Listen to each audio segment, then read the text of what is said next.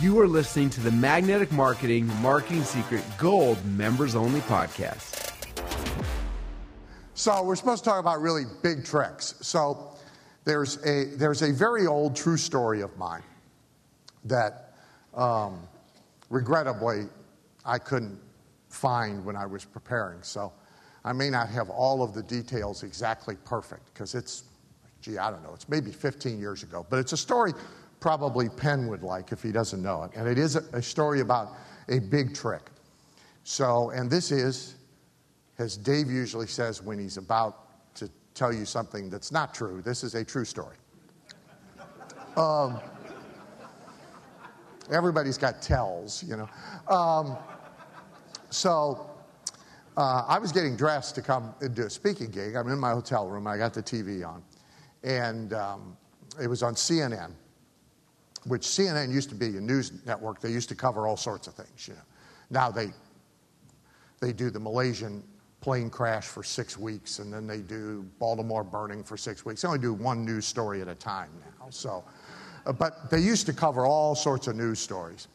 And so this particular morning news story was about a incident that occurred at a classic European three-ring circus.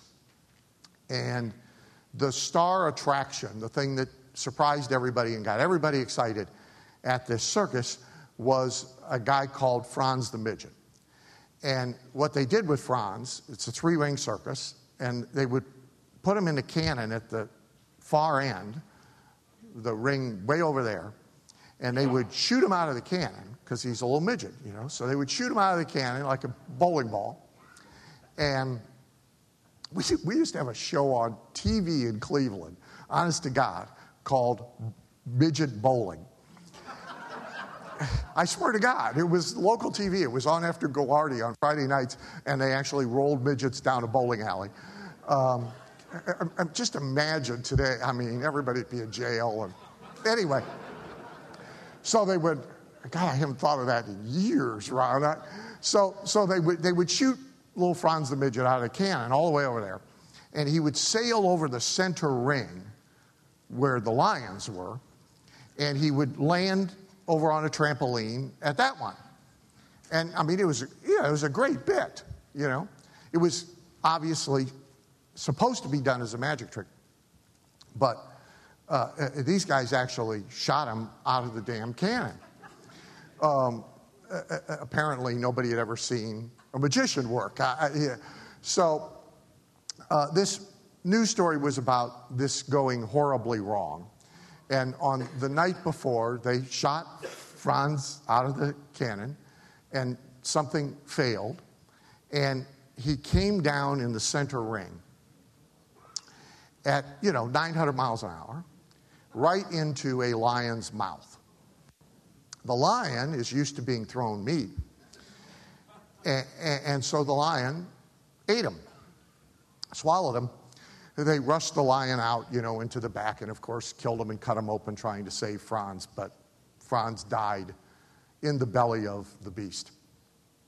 So here's what I'm thinking as I'm hearing this I'm thinking if you own the circus, because my sympathies are always with the business owner, you know, the. Uh, well, I mean, you know, let's be honest, there's a lot of midgets. And, and, and, and, be, and, being being shot out of a cannon really does not require an enormous amount of talent. It just requires you to be a really small midget who can roll yourself up in a ball. That's, you know. So, so my immediate thought is sympathy for the poor circus owner because imagine this audience. This is going to be the greatest word of mouth advertising ever. Oh, come on now, word of mouth. He was shot into the mouth of a lion. You know, it's morning. You should be like sharp, you know. This is going to be the best word of mouth advertising this circus has ever had because everybody thinks this was an act, you know. So they're running. You know, the next day they're telling everybody, you got to go to the circus. You got to see this. They tell us they're going to shoot him up, but they really they shoot this little midget right into the mouth of a lion, and he disappears. It's the coolest thing we've ever seen. You got to go. And this owner has like eight hours to either round up a bunch of midgets so he can use one every night, or, or to figure out how he's going to do this lion trick because people are going to be really annoyed if they come now and see the original trick because they want to see him going right into the mouth of the lion. So I, I, came down sort of feeling sympathetic and sad about the poor circus owner, not about the midget. And as I told that to that particular audience, I got an even worse reaction than you did when I talked about the dispensable midgets and the poor business owner. So, uh, uh, uh, uh, some stuff, you know, you just shouldn't do, but I can't help myself. Um, the other day I was speaking, and many of you see one of the cars I have is that Lincoln Continental Town Car Convertible 63 with the suicide doors. And I said, which is true, it's the model of the car that uh, you see at the start of the Entourage show, or if you've that everybody gets out of at the start of the Entourage show, and they're making an Entourage movie, so it's at the start of the movie too, everybody gets out of the car.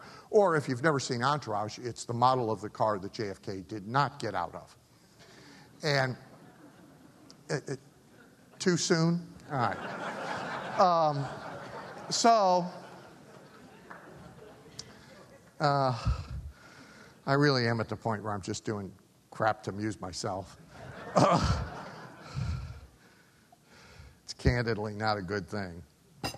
Um, so, we're going to, during the total time we're together, um, if you come back, we're going to, we're going to, we're going to go through four bags of big tricks where really uh, a lot of the most meaningful work I do with my clients occurs. Let's see, you can't see all four. I'm not sure. There, there we go.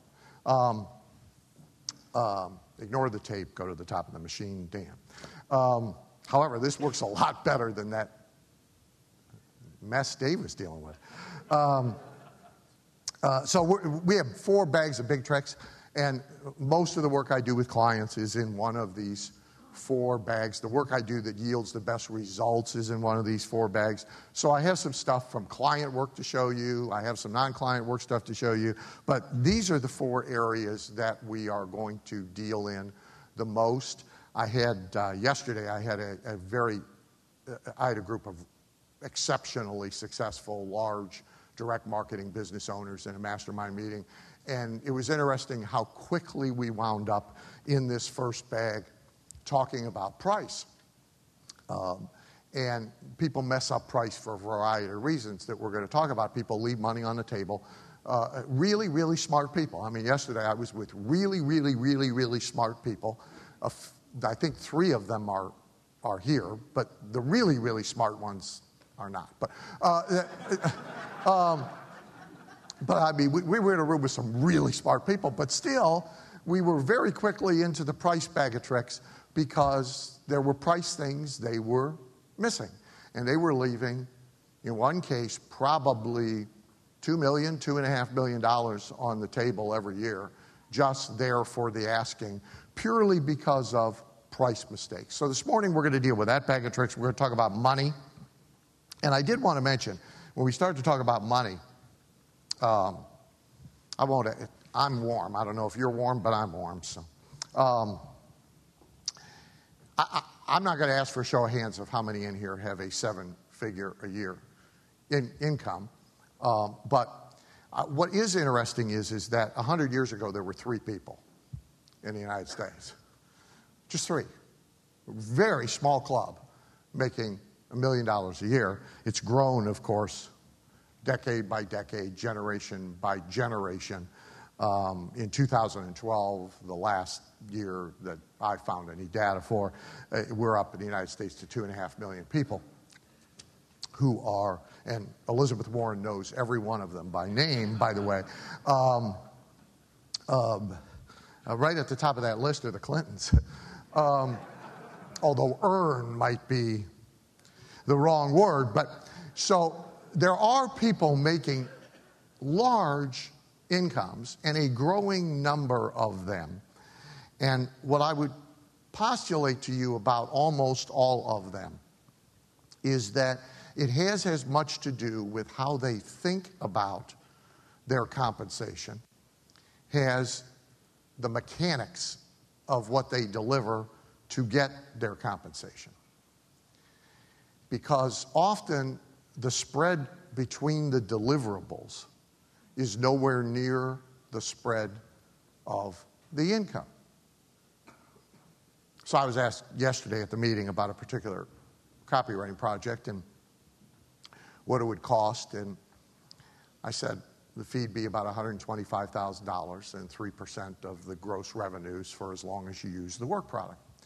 And I said it like I just said it to you that uh, I kid Ben Glass all the time. I don't know if Ben is here this year, but um, Ben's got a big personal injury law practice and all the PI attorneys. Are there any PI attorneys in, in here? Anybody wants to admit it? Oh, yeah, you. Yeah. So, so he actually will verify this. There's actually, their last year of law school has nothing to do with law. They come into a classroom every day, they get in front of video cameras and mirrors, and they practice so that when somebody comes in their office dragging a stumpy leg, bleeding, scarred, horribly disfigured, and tells them the story about their entire family being stuck on a train track when the car stalled because the ignition key problem at GM, and some of them are dead and some of them are injured, and he's really the one in the best shape. The lawyer has practiced for an entire year in law school to keep a straight funeral director kind of face and be kind and compassionate, and then he excuses himself to go to the restroom and runs in and into the soundproof restroom he has in his office and jumps up and down and screams wildly and goes ka-ching. But you, but you can't, you, you, you can't really do that in front of the horribly disfigured, limping client. So, so they, they spend a year mastering that skill. And, and when you, you know, when you quote, in my case, $125,000 to write some copy, you need the same sort of, you know, face on that and, and, and it doesn't happen automatically. You know, I, years ago I used to stutter when I did that. I don't do that now. Um, but uh, uh, uh, what I didn't say to him, for somewhat obvious reasons, is there's a whole bunch of people. So in every industry, in every field, including the one you're in, there's this big income disparity for the same deliverable. Big, big, big, big, big, big. There's a whole bunch of people who do that same project for him for dime on the dollar, 12.5, no royalty. There's some people who do the job for a penny on the dollar, 12.50, no royalty. There's a bunch of pretty good people who do the job for him for half, a fourth, and be really happy to get it. Am I a hundred times better? Ten times better? Four times better? Certainly not a hundred times better maybe not 10, but I'm pricier. And it has more to do with how I think about my compensation than it has to do with the deliverable itself. In this particular instance, the way most copywriters think about their deliverables is they think about it as pages or hours. We had somebody in a room yesterday who's still, well, he's here, by the way, so he, he was one of the less smart, smart ones in the room. Uh, I won't identify him, but he's here. Uh, and, and, and so he's doing something that makes his client an enormous amount of money, and he's thinking about it as his day rate. Okay? So most writers think about it as the deliverable. Okay, it's a four page letter, that's so much a page. And it's as I think about it that I'm creating what I call a marketing asset for somebody. And so it's like building them a building. Uh, uh, uh, or, or building them a piece of proprietary equipment It's marketing assets. So it's how you think about your compensation that has as much to do with the compensation as the deliverable itself, because of course how you think about your compensation then controls how you present your compensation to somebody else, which has enormous control. So price in fee or price of product or price of service uh, has a great deal to do, obviously, with how much money you make and oh, there you are. Um, uh, uh, uh, uh, there's the less smart of the smart guys right here in the front row. Um, so it, it, here's price. Ha- price has two big ramifications, two big aspects to it uh, that that you want to think a lot about. Price relates to profit, and profit relates to power. So I'll give you a little piece of inside baseball, something that stunned me. Um, so I was recently at a, at a speaking engagement, and before speaking, I was at a very small group lunch with Kevin O'Leary from Shark Tank. Y'all watch Shark Tank? I hope. Okay. So I now don't think he's as smart as I thought he was before I went to the lunch. Okay? So, um, so here's what he revealed. Okay? Of all the deals that get done on Shark Tank, that actually get done, which is a fraction of what you see, right? And the businesses that actually get launched. He said, and I'm quoting verbatim, that none of those companies could be profitable were it not for them getting their customers virtually for free and erasing customer acquisition cost because of being promoted on Shark Tank and all the free publicity they got because they're a Shark Tank company that they would not get if they weren't a Shark Tank company. Okay, now that's the revealed fact. Right? He then went on to turn it into a principle, which was no business is any good if it has any significant customer acquisition cost. The only good business on earth has an erased customer acquisition cost. This is why I don't think he's as smart as I thought he was before I walked in the room. Because, A, he's taken an incidental fact and turned it into a principle, which is never a really good idea anyway.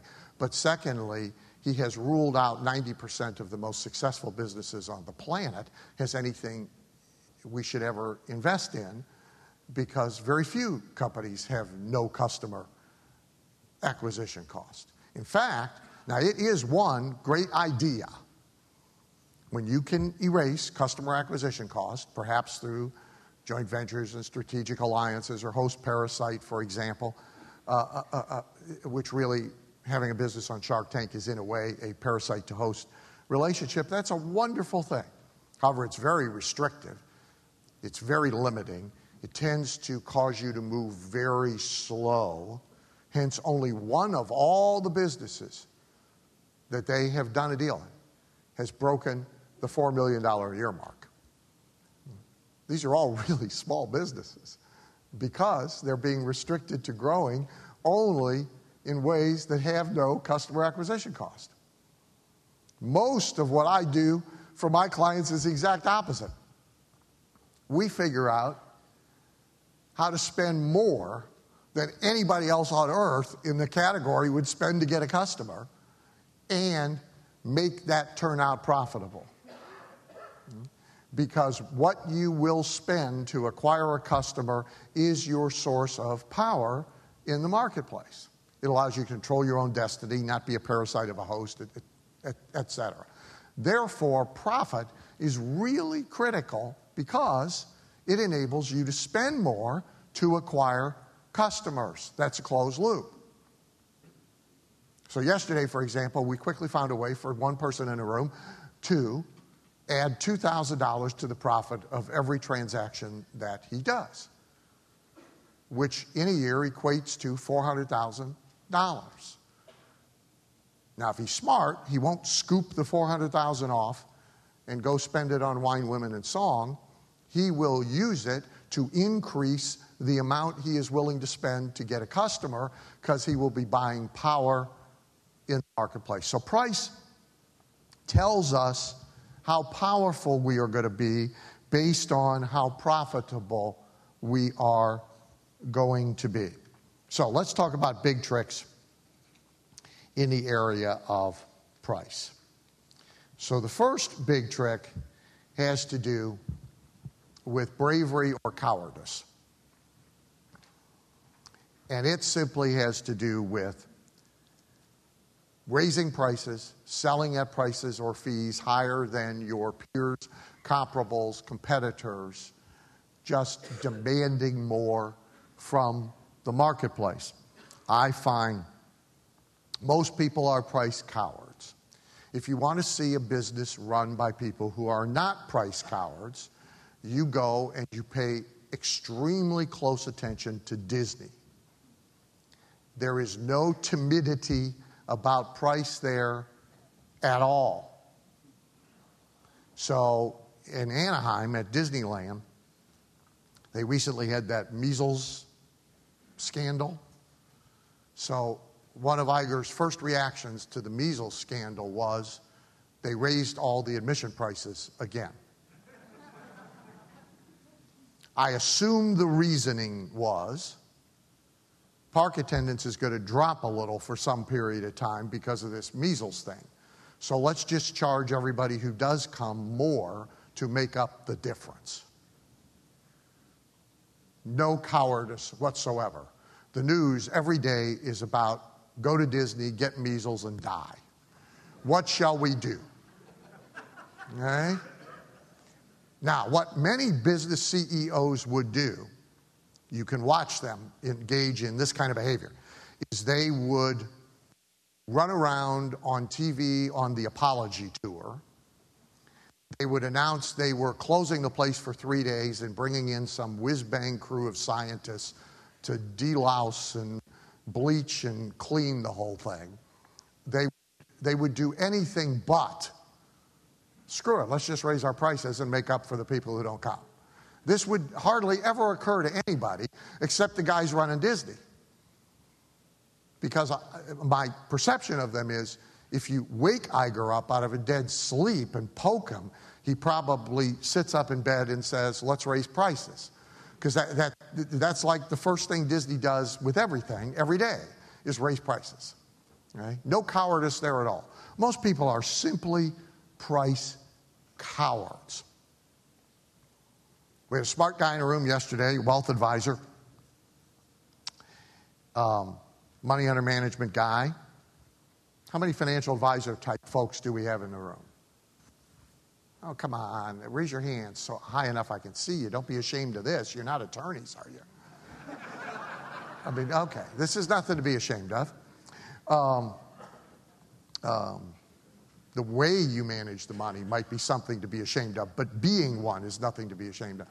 So, so this guy charges a 50,000 to $75,000 fee to do the plan, to then move the money around. Here's what most financial advisors charge to do the plan zip. Right? Their fee is zero. They view that as part of the sales process, not as a deliverable for which a fee should be charged. And the ones who do charge fees, their average charge is about $4,000. Look at the disparity. Do you really think his plan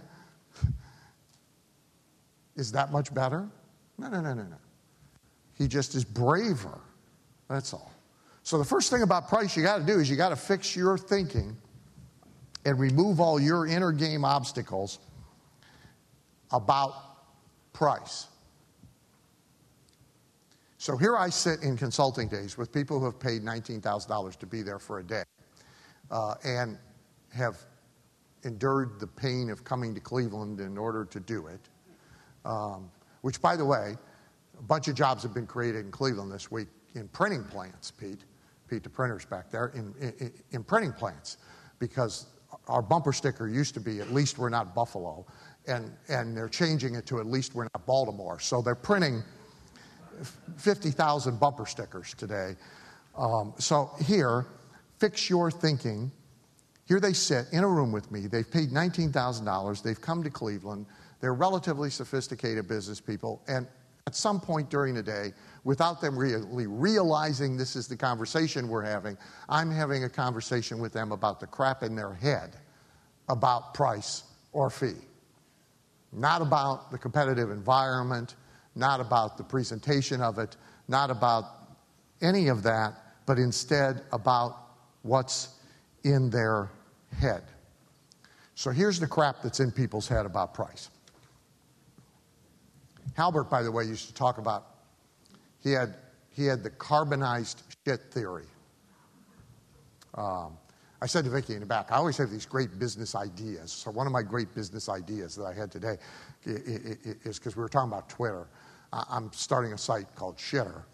And, and every one of the little communications called a shit instead of a tweet. Um, so so there'll, re- there'll be no mystery about who's using this particular site and what it is that they're doing. So uh, the first thing that gets in people's way is what I call the tyranny of the normal and customary. So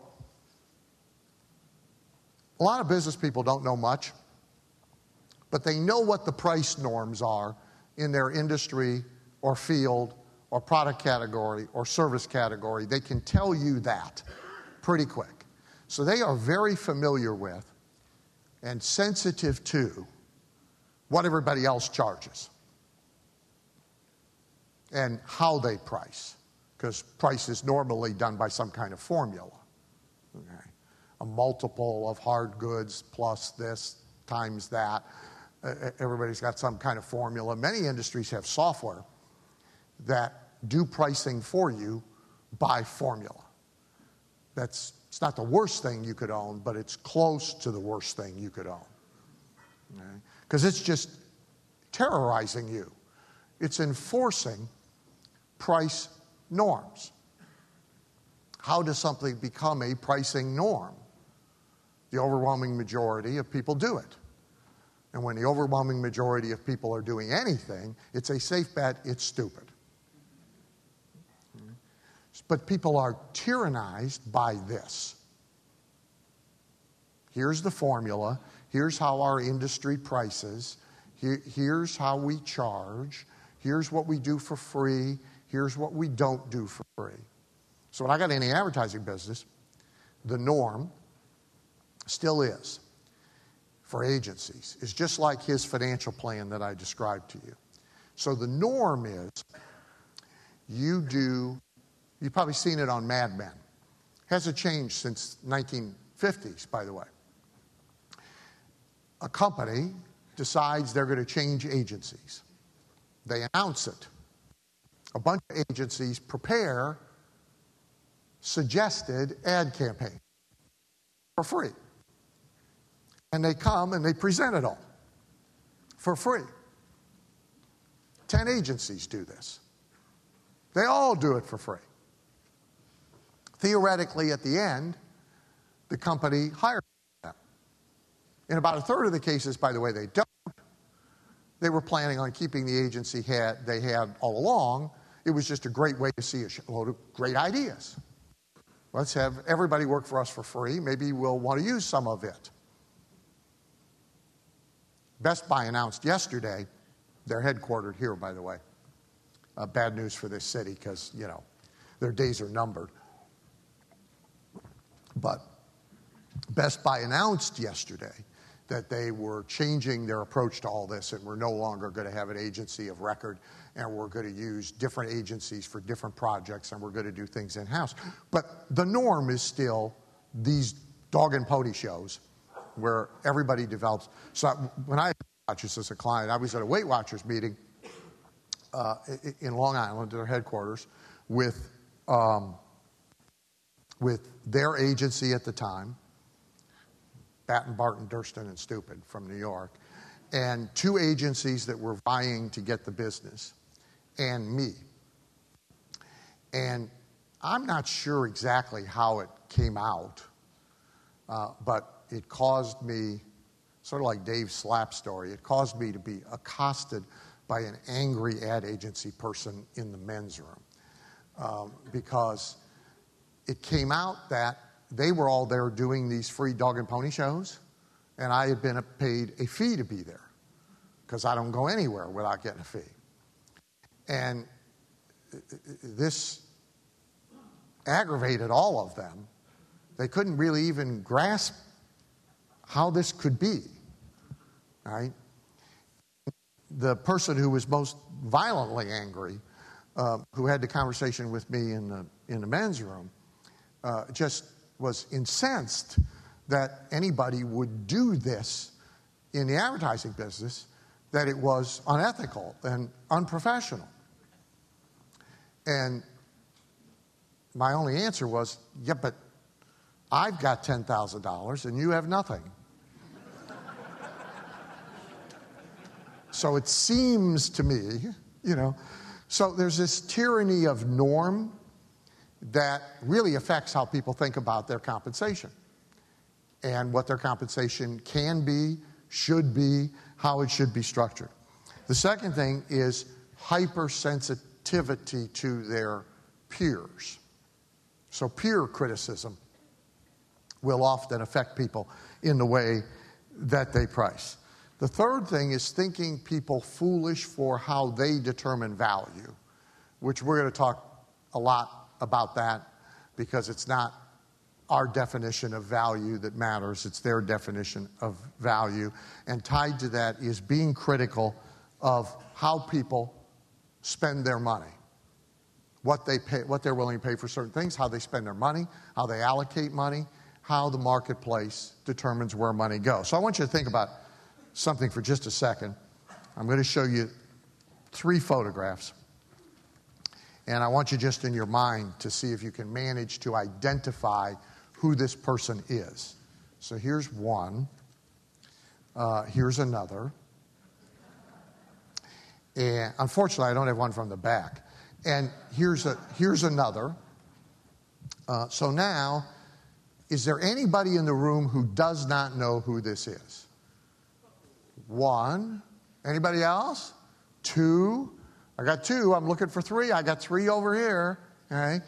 And, and, and, and, and the three of you raised your hands. Are you in the United States, by the way, or are you from somewhere else? U.S. U.S.? Uh, are you poor? No. Uh, do you have a television set? Well, I'm amazed, but you should be very proud. Okay? We should all salute you. Okay? So everybody else knows who this is. It's Kim Kardashian, for your information. Okay? Again, maybe if I'd had a picture from the back, maybe. Um, so, if you don't know, the Kardashians, Les Bruce, um, well, he now has his own deal. Um, it. Uh, uh, but the rest of the Kardashians just signed a three year contract extension with the E Network for $100 million. All right? Now, uh, now, I want you to say the number again. Think, think about the number again $100 million. Now, to be fair, there's a handful of them, so they're dividing up the money, but, but still, $100 million. Right? Now, most people react exactly like somebody just said crazy and you groan, okay? And that's crap in your way. Right? See, it's not crazy at all. Right? The marketplace is perfectly sane. It has its own reasons. Right? But when you disapprove of how the marketplace values things, you get in your own way. And some people, this is so carbonized, they have a rough time getting around it. Okay? So people disapprove of the way money behaves. If you disapprove of the way money behaves, you are going to have a rough time with money. So we have all these shoulds, right? Money should go to charities feeding the poor, not strip clubs. Hmm? It should go to the person with the best credentials, the longest alphabet soup series of designations after their name. It should go to the person providing the best service. Right? It should go to somebody with talent, not the Kardashians. And when we impose our shoulds, we don't understand. Mind has a, money has a mind of its own, and it moves about as it damn well pleases. Its behavior is pretty predictable because it does it again and again and again and again and again for the same reasons. And what's most important is you have to view your job as getting in sync, in alignment with why money goes to people and places. Not being disapproving of it, not critically judging it, getting in align with it. This does not mean, for example, that to align yourself with the reasons why $100 million is moving to the Kardashians, that you need to go get butt implants. That's actually not the secret. Okay? There are real reasons, right? and they are useful to you. So now, narrowing it back to price, when you start to think about price or fee, depending on which business you are in, you have to think about this issue of why people pay X or Y or Z for fundamentally the same deliverable in whatever field of endeavor you are in, but some people pay a lot and some people are only willing to pay a little. Some people get large fees, some people get small fees. The price in almost every category of good or service is widely elastic. But of course, most people are down here, only a few people are up here. You want to be up there. There is an insidious cancer that comes with poor thinking about price. Number one, it becomes a habit. Right? So when you engage in it, it sets in and it almost becomes an addiction. How many of you employ salespeople? Somebody works for you, either on the phone or in the field, right? And what happens if you let them make a discount decision on their own? They do it every time. She's exactly right. Right? As soon as you let them have that discretion once, they want it every time. And they discount and discount and discount and discount it becomes an addiction. I, um, was at Nordstrom's the other day. Since I don't fly commercial anymore, the only place in my area to get a shoe shine left is the Nordstrom store at the mall. There's a shoe shine stand. Um, so I actually go just to get a shoe shine. But, um, but so I'm in the men's department, and over comes the clerk. Now, this is at Nordstrom's. Right? And I'm looking at these shirts, and there's not one in my size, so we have a little conversation. And she explains they're all 36 inch sleeves, and now they fix them for you. Uh, so they have less inventory, which seems insane to me, but, that, but that, that's not the point. And, but the rest of what she says after that explanation is but you know, these are the most expensive shirts we have. And that's only because they have the Eton name on them. We actually, over here, have shirts that are virtually the same at half the price. Wouldn't you rather have one of those? She's working for Nordstrom's. Nordstrom's is trying to maximize their profits. She is defaulting to discount on anything anything. Not solve the problem of the fact that I want shirts right now and they're going to have to be tailored. Which, by the way, just get me the tailor. I'll flip my hundred bucks. I'll go have lunch. When I come back, I'll have my shirts. Right? In here or out? Just oh, just for my own curiosity. Um, I usually make adults cry. Um, um, so, so it becomes addictive, okay? When you take your profit away by bad price strategy, you lose your ability to hire really great people and pay them well. You definitely lose your ability to deliver great service. You start to make compromises in the extras, the added value, etc. As I said before, it puts you at a advertising, marketing, and selling disadvantage. Now, this is very important. Most people do not understand that this is the way price and profit works. Okay?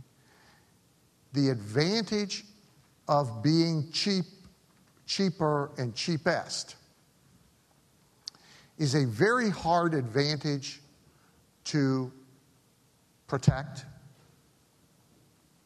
So, Walmart uh, as I predicted, Walmart is having some problems. And guess who's taking market share from Walmart? No. No, no, no, you're wrong. Dollar stores. Dollar stores. They actually have cheaper stuff than Walmart. Now, some of it has, you know, is labeled in Chinese and, you know, it's got the third expiration date on the can of peas and the, but um, those, by the way, are only expiration suggestions in case you didn't know it. They're not, so, but they're actually cheaper than Walmart, and Walmart is losing market share to dollar stores. It's very hard to protect cheaper or cheapest. Very hard. Nobody's been able to do it permanently. Everybody thinks Walmart's permanent. People thought Kmart was permanent too, last legs, right? And there were ones before them who don't even exist anymore that people once thought were permanent. Right? The disadvantage is you're crippled in what you can spend to get a customer and to wow a customer. And that disadvantage is enormous. And then last, it's really harder to create equity.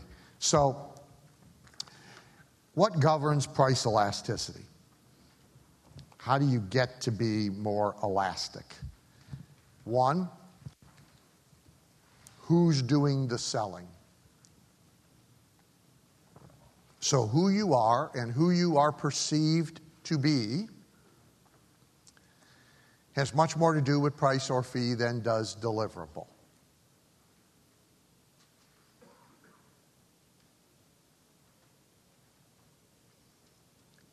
Penn gets a lot more. If Dave was still doing magic shows, Penn is much higher paid to do a magic show than is Dave to do a magic show. Is Penn better? Yes.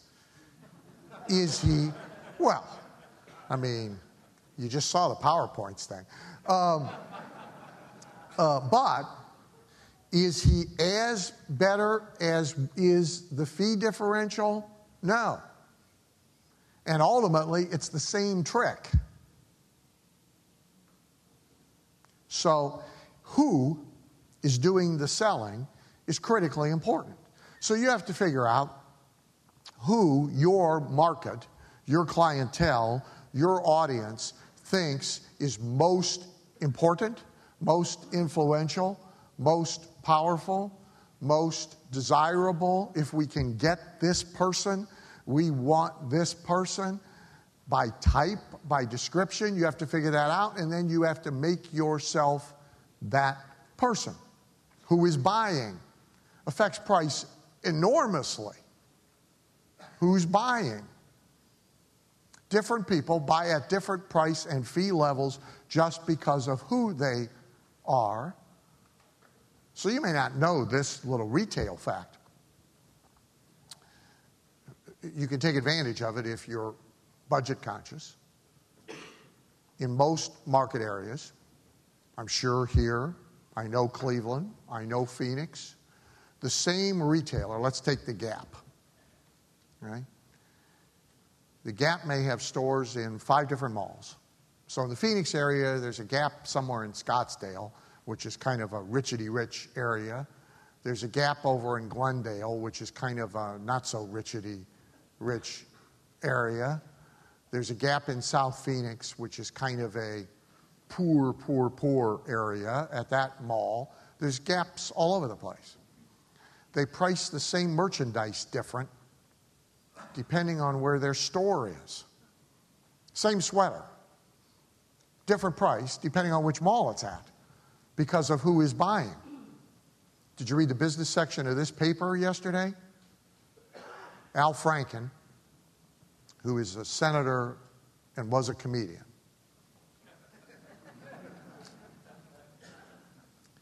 I would argue perhaps still a comedian and a senator, but so Franken is screaming for legislation that will stop a practice in the airline industry that allows them to charge different people different amounts of money for the same seat on the same flight purely based on who they are. In fact, it revealed that the airlines, one of the pieces of data they are using to price to you is the zip code of your residence.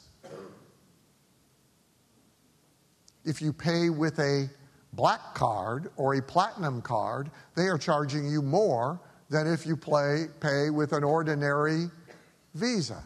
It's called in the industry personalized pricing. Because if you live in a ritzy zip code, you'll pay more to get from point A to B than if you live in a not so ritzy zip code. If they figured it out, because they are big, dumb companies. Oh, by the way, how many of you are flying home? Okay, if you didn't catch this piece of the news, so American Airlines grounded 50 flights in the last two days because the, uh, the pilots' iPads crashed. Um, so, same problem, you know, you just saw Dave dealing with. The answer to it, by the way, is paper. Um, um, so, so American Airlines eliminated all the maps and the manuals. You know, you see pilots with a map bag. Well, they took that away from them and they put all that stuff on the iPad. And iPads crashed, pilots' iPads crashed, so they had to cancel 50 flights in the last two days, which of course dominoes all through the system. God knows what it costs them. And now here's the really good news for any of you that are flying American, uh, although I assume all the airlines, but um, is in order to deal with this problem as quickly as they could, they are letting each pilot reboot and reload all the software into his iPad which of course we know he's not doing that. He's got his eight year old kid doing that. So you are flying home on a plane with a navigational system programmed by an eight year old in between playing Minecraft and looking at porn. That's, that's how you're getting home. Um, uh, congratulations. Uh, so, who, who is buying matters a lot? Who they are. Right? Where they are buying, place. We're going to do a whole segment on place, so I'll just skip it. How they are buying, process. We're going to do a whole segment on process. Urgency of purchase, okay? Timing matters. So people automatically pay more when they have a sense of urgency about making the purchase. And then last, how or when they pay for the purchase. So you know the buy your furniture today and make no payments until the year 2040 uh, uh, kind of advertising, right? That it works. So here's some price tricks. One, option or tiered. Now, I'm betting 75% of the people in the room could come up here and teach this, but at least half of them aren't doing it with everything they do. Again, we had super smart people in the room yesterday who weren't even doing this. Right? And this is candidly pretty basic. So there's hardly ever a reason to have a price and present a price without presenting at least an A or B version of it, a higher priced version of it, because somewhere between 5 and 20% of the people will take the higher priced version if it makes any sense at all, purely because of who they are, not because of anything else. So if you don't present the higher priced option, you leave that money behind. They were willing to give it to you, you just didn't ask for it. So how, so how many people bought the VIP thing here? Where, where are the VIPs? All right? Just so everybody can see you, because you learn more looking around at them than you do me. Everybody who bought a VIP package, stand up.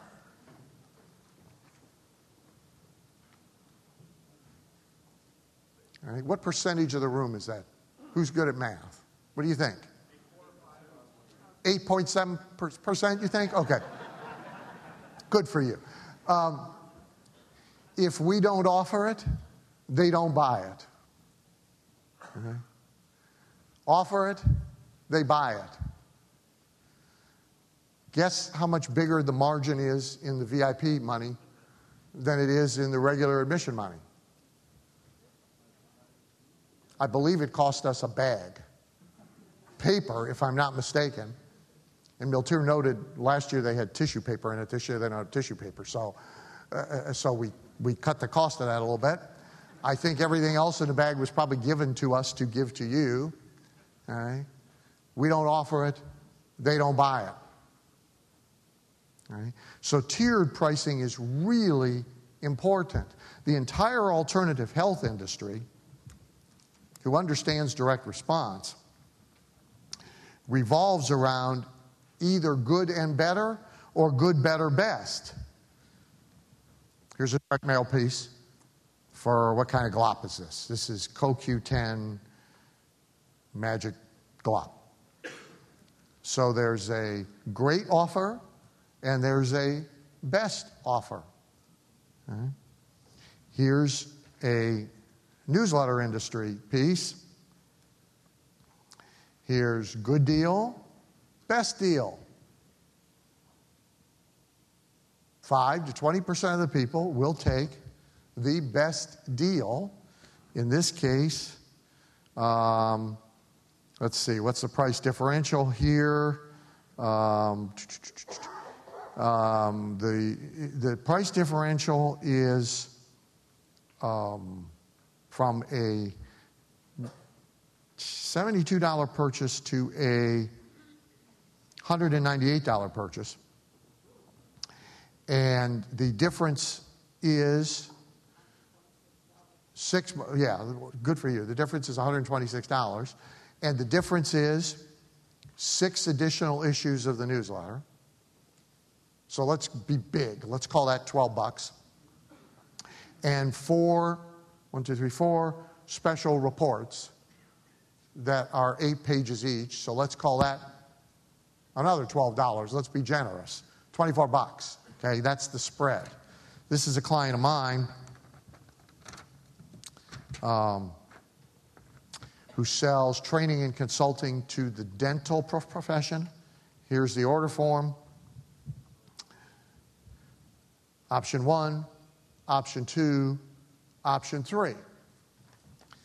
Option one price is $1,799. That's the entry point.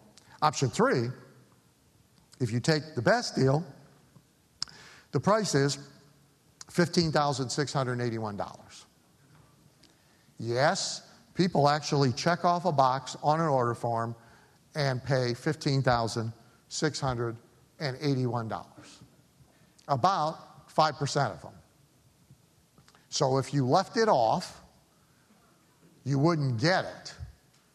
If you do the math when you go home, not here, please, but if you do the math of 5% of the people taking a $15,000 option and divide it back into your total, look at what you do to your average purchase amount. Right?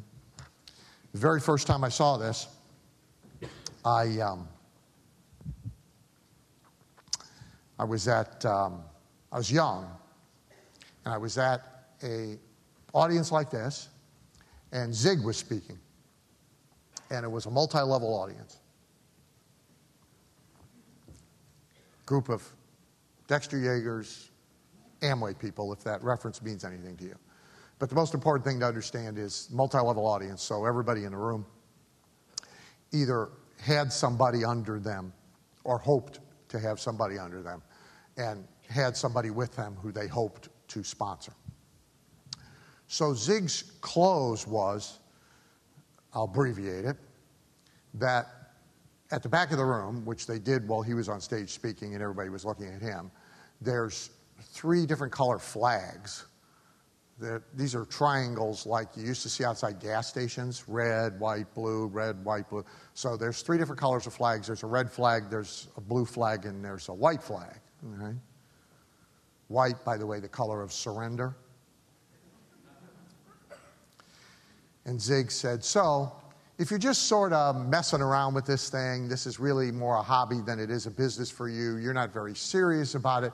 You want to get in the white flag line and you want this package of stuff which does this and costs this. If you're pretty serious about it and you, you're taking this business seriously and you want to be successful, then you want to get in the blue flag line, and you need this package of stuff, which does this, that, and the other thing, and is priced at this. If you're taking the business seriously and you want to be a leader, and you want to be seen as a leader, and you are all about building an organization, then you want to get in the red flag line, and you need this package of stuff that does this, that, and the other thing, and sells for this much. So there were about, I don't know, 1,000 people in the room. There were about three in the white flag line. Um, and they pretty quickly hung their heads and moved over and got in the back of the blue line. And a fair number of the people in the blue line, as they realized their downline was looking at them, they moved over to the red line. So the longest line was the red flag, the shortest flag, line was the white flag.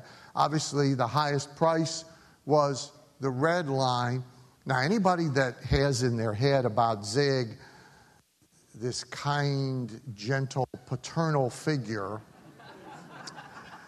um, this whole thing is basically what Dave could describe to you as a card force. This whole thing Zig did was a magic trick in many respects, having to do with price, but having nothing to do with the damn deliverable. The whole force was done based on who you wanted to feel like to yourself and be seen to be to everybody else in the room. You almost didn't need to describe the stuff at all if you don't do a premium price option, so I'm going to give you a very current and a very inside numerical example. I was just at a speaking engagement where I sold, not super well. Um, and here's what's relevant is so I had three price options. Let me find them. $1,135, $1,644, and $2,795. Here's what happens if I don't do the $2,795 offer. So here's the form. So here's what's important. Four cheapskates bought the cheap item. 27 bought the mid priced item. Nine bought the 27 and $9,500 item. Their nine purchases are roughly equivalent to 50% of all of the other purchases. I take home half the money if I don't do the high priced option. If you are not building either A or B or A, B, and C, you are doing yourself an enormous disservice. I'm going to show you one other cool trick, but I want to tell you two examples that are worth seeing. So, first of all, this is not new. How many of you have this book of mine? Yes? Many? Good, okay. So, this book, for those of you who don't have it, is about a turn of the century doctor, or quack as you prefer, uh, who sold the first erectile dysfunction cure in America, which was transplant to men's testicles of goat glands. he was hugely successful. Good for you. Yeah, there you go. It's like you're catching up. By tomorrow, man, we're going to be cooking. Um, so, in the book on page 124, if you want to make a note and go back and see it, it describes Dr. Brinkley even discovered differential pricing okay, and began to tier price. It's another book. This is actually one of my favorite examples. A lot of people don't you know, they cringe. But so, this book, if you have it, friend of mine, if you don't know Sydney's past life story, um, she was, ran one of the most infamous escort services in New York City many, many moons ago. And if you have the book for your reference, uh, the page number here. Darn it, the page number's not there. Sorry, I can't help you. But sales secret number nine, if you want to find it in a book. So Sydney describes how calls would come in from their advertising to order a woman, like you order pizza, if you don't know how this business works. Um, and she noticed that almost 20% of the callers were ending the call with a question of, if I pay more, can you send me somebody prettier? Or if I pay more, can you send me somebody younger? 20% asking on their own. Guess what she did? Created a second company to flip them over to at double the price so they could have what they wanted. Same staff. Double the price. Answering the question the right way. You will not always be so fortunate as to have everybody ask, but somewhere between 5 and 20 percent will say yes if you offer the higher price option. It's a very simple trick. Next trick I work with, with some charities, but this applies to businesses too. Okay? And it is the charity version is donation versus donation for specific purpose. It applies to businesses too. But in the charity world, where I'm going to show you two examples, you almost always raise the responsiveness to a donation request and the average donation when you menu things that people are giving specific donations for. So you've all seen a normal donation card, and I don't even have one here to show you, but you've all seen a normal donation card. So at the end of whatever the charity pitch is, Wounded Warriors or Dying Whales or Wounded Warrior Whales, whatever, whatever it is, the thing has $25, $50, $100, $150, right? You've all seen it. Right? Here's a very different variation. So, this is a, a racehorse retirement uh, charity that I do some pro bono work for. So, here's how you can help. So, here's what $30 buys, here's what $50 buys, which is a blanket or you can give $75 so they have shoes.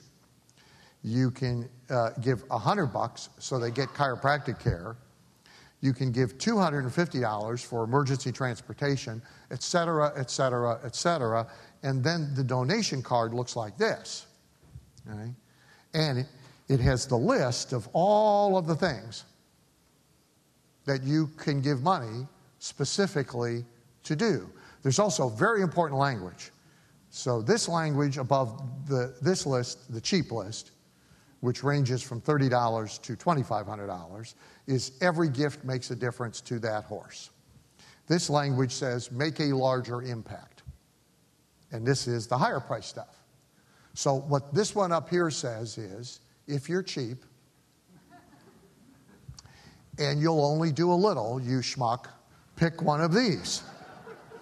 This says if you're not cheap and you're a really good person and you want at least a seat close to the air conditioning in hell or you want you know a nice cottage in heaven uh, pick one of these. And seriously this language is about who you are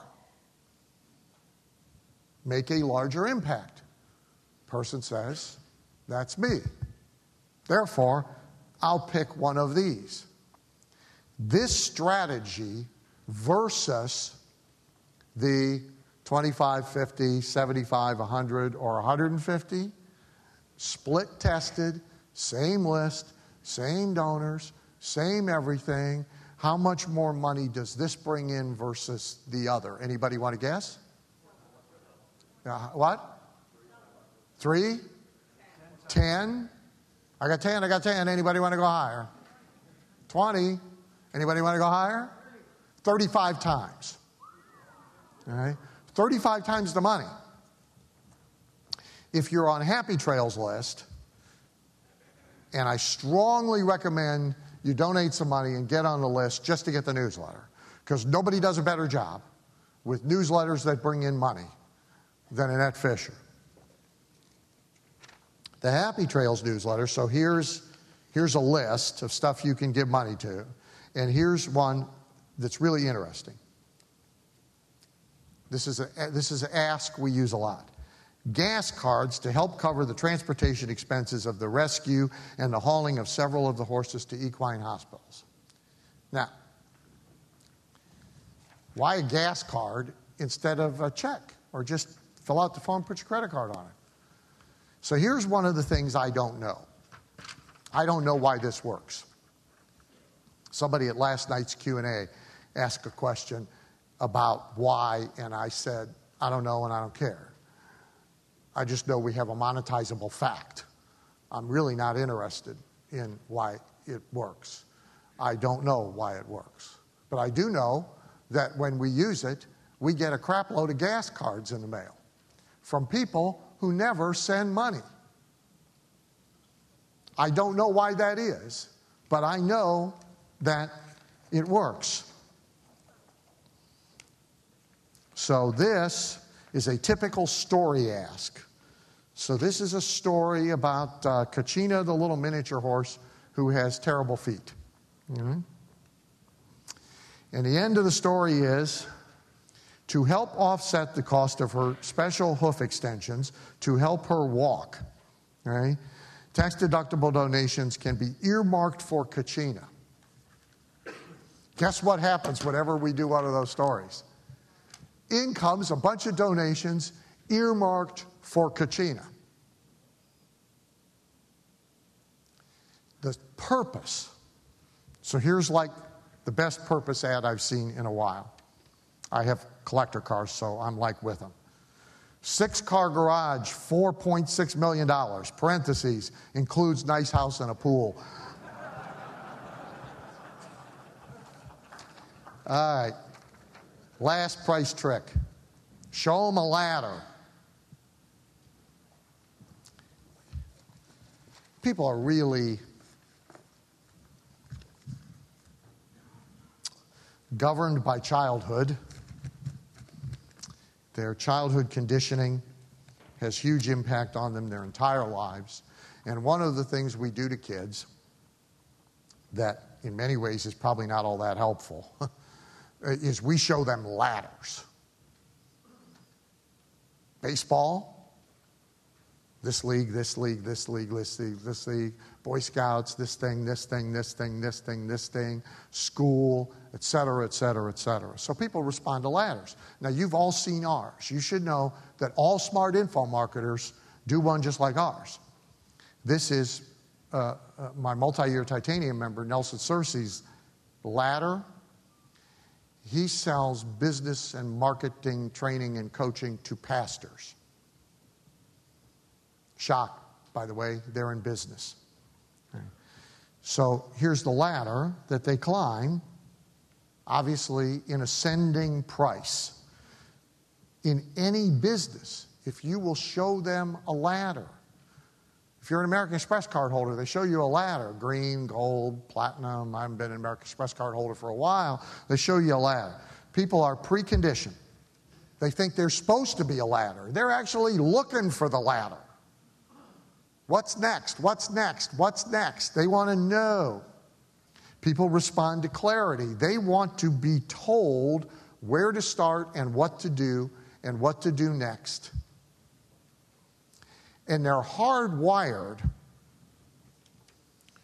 to be goal seeking mechanisms. Right? That's why golf works. Right? Golf is the dumbest thing ever.